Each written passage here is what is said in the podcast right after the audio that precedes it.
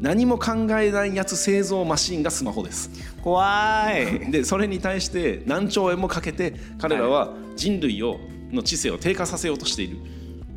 その方が資本主義として儲かるからです。っていう、えー極端な解釈かもしれないけど、えーそれを僕は思っていて。でこの2月からね恐ろしいことが起こるんですよ。はい、2月から？2月から。目の前ですよ。目目の前です、えー YouTube のショート動画がお金が支払われるようになる収益化。収益化がついに。されるようになる。そうするとクリエイターはもう短い動画をバンバン作ります。ですね。面白いバンバン動画を作って再生回数をむちゃくちゃか作って稼ぐってことの戦争が始まる、そうすると僕らはますますおもろい動画が増えて 数がいっぱいあるのでますますそこに時間を取られるようになる。ああそうですね、まあ、ショート動画どうしても、まあ、時間も短いし、作る側も楽だしある程度は、で見てる側もあのどんどん回せていけるんで、やっぱり見やすいって見やすくて面白いですもんね、でこれはそう思うでしょ？はい。そうじゃないんだよ。またなんだ僕は昔無意識のですね。はい、えっと、もしそれがショート動画が面白いんだよねっていうのがあればはい。今じゃなくて昔あったとしてもそれはヒットしてたはずじゃん人間の本質として短い動画が楽しいということであればそれは今じゃなくてもよかったんだ。ずっと前にそれが生まれてたらそれが、えっと、市民権を得てたはずじゃん。うん。バインっていう6秒ぐらいしか動画が撮れないサービスが昔あったんですよ。はい。これねなくなっちゃったの。市民権を得ることができなかったの。はい。だから今、えっと、そのショート動画っていうのが撮られるっていうのはバインの方には予算がなかっただけですあ金があるかないか、研究予算がなかったでもまあ TikTok とか、えーその YouTube とかショートに回すのはショート動画を見せるという行為に成功したのでで僕らはなぜショート動画を見るんだろうって時に、えーこういう研究予算によって僕らは操作されたっていう思いをするんじゃなくて、ショート動画の方が 見やすくて面白いという正当化をする。うーん勝手に。そう。勝手に自分たちで正当化して納得してだからショート動画っていいよねっていうことによりうん YouTube とか TikTok はニヤニヤしてます。うわーまんまと俺はくそーって感じですね。か勝手に無意識でこっちに連れてこられて、はい。こっちに連れてこられたことを意識的に正当化してまあしゃあないよねって納得してる、戻れるのにみたいなのを、えー彼らは虎視眈々と狙っているのででこうやって知性がどんどん下がっていくのね、でその結果、えー何が起こるかっていうと、えー家から出ないとか、えっと、本当は対面で目の前に人がいるのにその人を差し置いてスマホを見ちゃうとか、うん。その檻の中に閉じ込められるので人とのコミュニケーションが低下していったりえリモートがいいよねっていう社会になったのでコロナこれはコントロールできなかったけどコロナになったのでリモートになればなるほど、えっと、YouTube 見るじゃん。画面を見る時間の方が増えるじゃん、人と会うより。でそういう安きにどんどん流れていくんですよ、無意識の方に身を委ねていったら楽だなっていう方に、楽だよこっちが甘い蜜だよっていうのに何兆円もお金をかけられてるからです。でそこにそこにどんどんこうあの人は流れていってしまうのねでそのうちに自分で考える力がなくなってしまいはい。どうしたらいいんだろうって言った時に YouTube を見ればいいかってなってしまう。ありますね。えっと見るコンテンツないな、うん。時間もあるしどうしよう、うんうん YouTube とりあえずつけとくか、あります。YouTube がなかった時って何してた？もはや思い出せない。思い出せない。テレビゲームとかじゃないですかせめて。な本読むとか、うん。ようやくもう時間ありすぎるか、まあ買ってたあれ読んでみるかぐらいの。とかさ。はい。俺だったら暇な時にドライブに行くっていう行為をしてたんですよ。はい。目的はないどこに行くとかっていうのはない。とにかく車を走らせてで友達とかも携帯もない時代とか、まあ、携帯で昔は俺が社会人だった時 PHS ぐらいあったけど、えっと、そんなに今ほど普及してなかったから、えーなんだみんなが持ってるわけでもないし電話して取る確率みたいなのも少なかったのね、でメールはメメールはザ・メールという機能でチャットというのはなかったので友達と連絡取るっていうのは普通に家電なんですよ、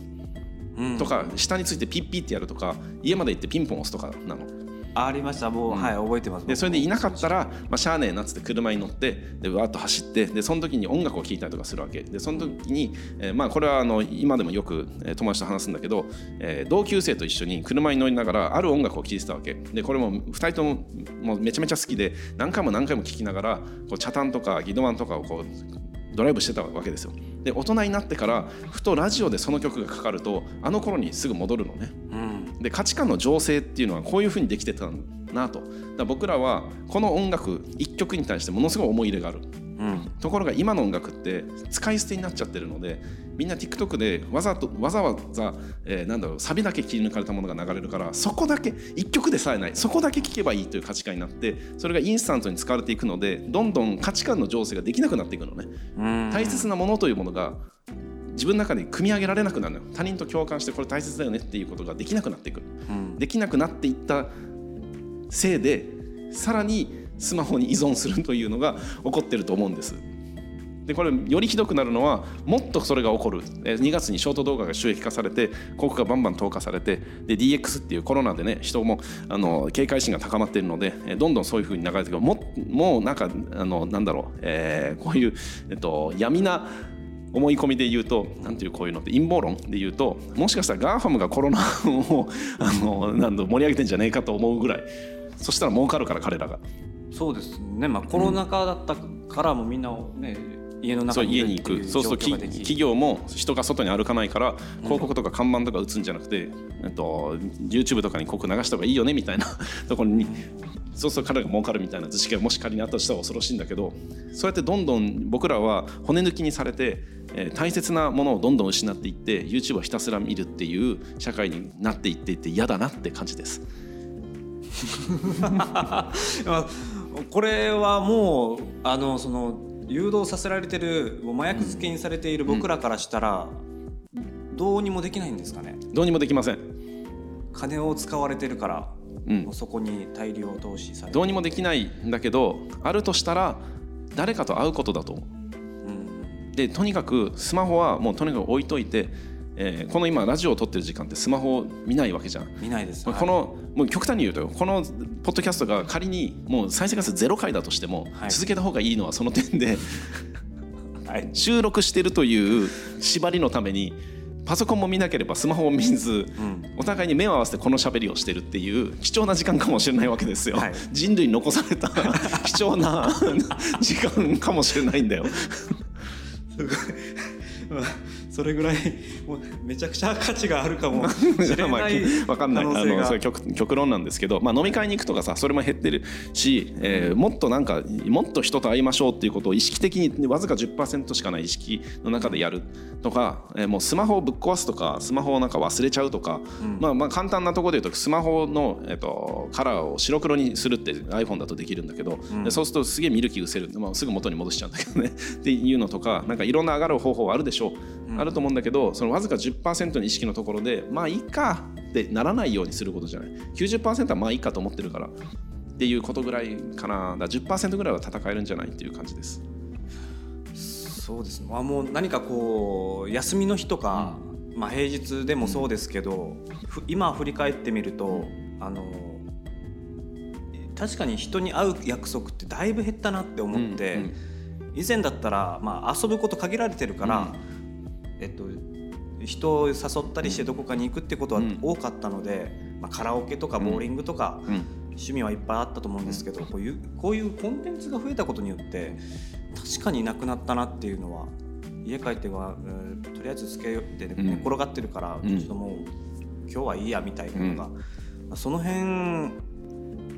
自覚があったら少しは変わってきますかね。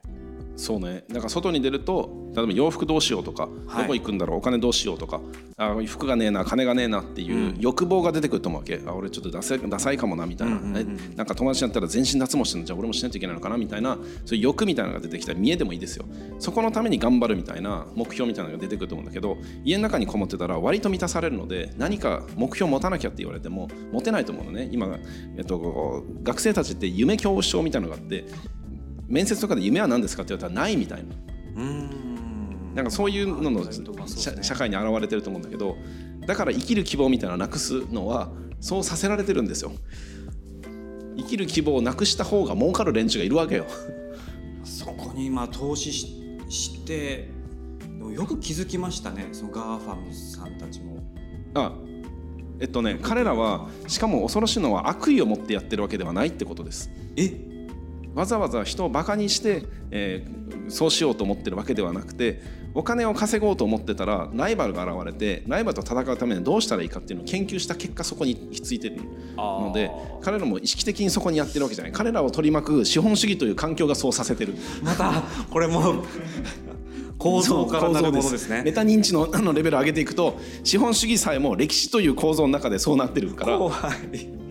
その全広い構造自体に戦うこと上がるたり戦ったりすることはもう無理なので10%ぐらいの自分の意識があるところだけははい。戦おうぜっていう感じですよ。そうですね。えっ、と皆さんの行動えーは構造から来てる。そう。構造が意識を作っているとレヴィストロースは言うので、はい。構造を捉えようっていうメタ認知しましょうっていう話ですね。あなたの構造は何か、うん。会社なのか、家庭なのか、YouTube なのか、うんはい。もう一度改めて見るとはい、意識が変わってくるかもしれません。仮にこれを聞いた人がいて、はい。これが終わった後おそらく3秒で知らない構造の中に取り込まれて無意識の方が作用します、えー3秒以内に多分だけど携帯を見ちゃうのね。うん。で誰かからメッセージがあったら今俺が言った話は忘れます。はあ、マジックみたいですね。だからこの後の行動をああそうなんだっていう話になった時に、えー友達にこのポッドキャストの URL を送りつけて、これフォローした方がいいぞって言った方がいいね。これもまた僕らが作る構造ですよね。そうです。そうです。だから行動構造はこうやって意識的に作ることができるのよ。なるほど。僕も確かにこのポッドキャスト終わったらまた仕事に戻るわけなので、まあ、かつもう PC つけるわけですから、またその構造に入っていく側なので、はい。えーまあそれを理解しつつも抗いたいとは思います、はい皆さんもぜひお友達にはい。URL を送りつけてくだてはい。構造の一部になってください。はい。えーでは今回はここまでで、はい。はい、また、えー次回お楽しみに。お相手はメンバーのサムでした。ホイットニーでした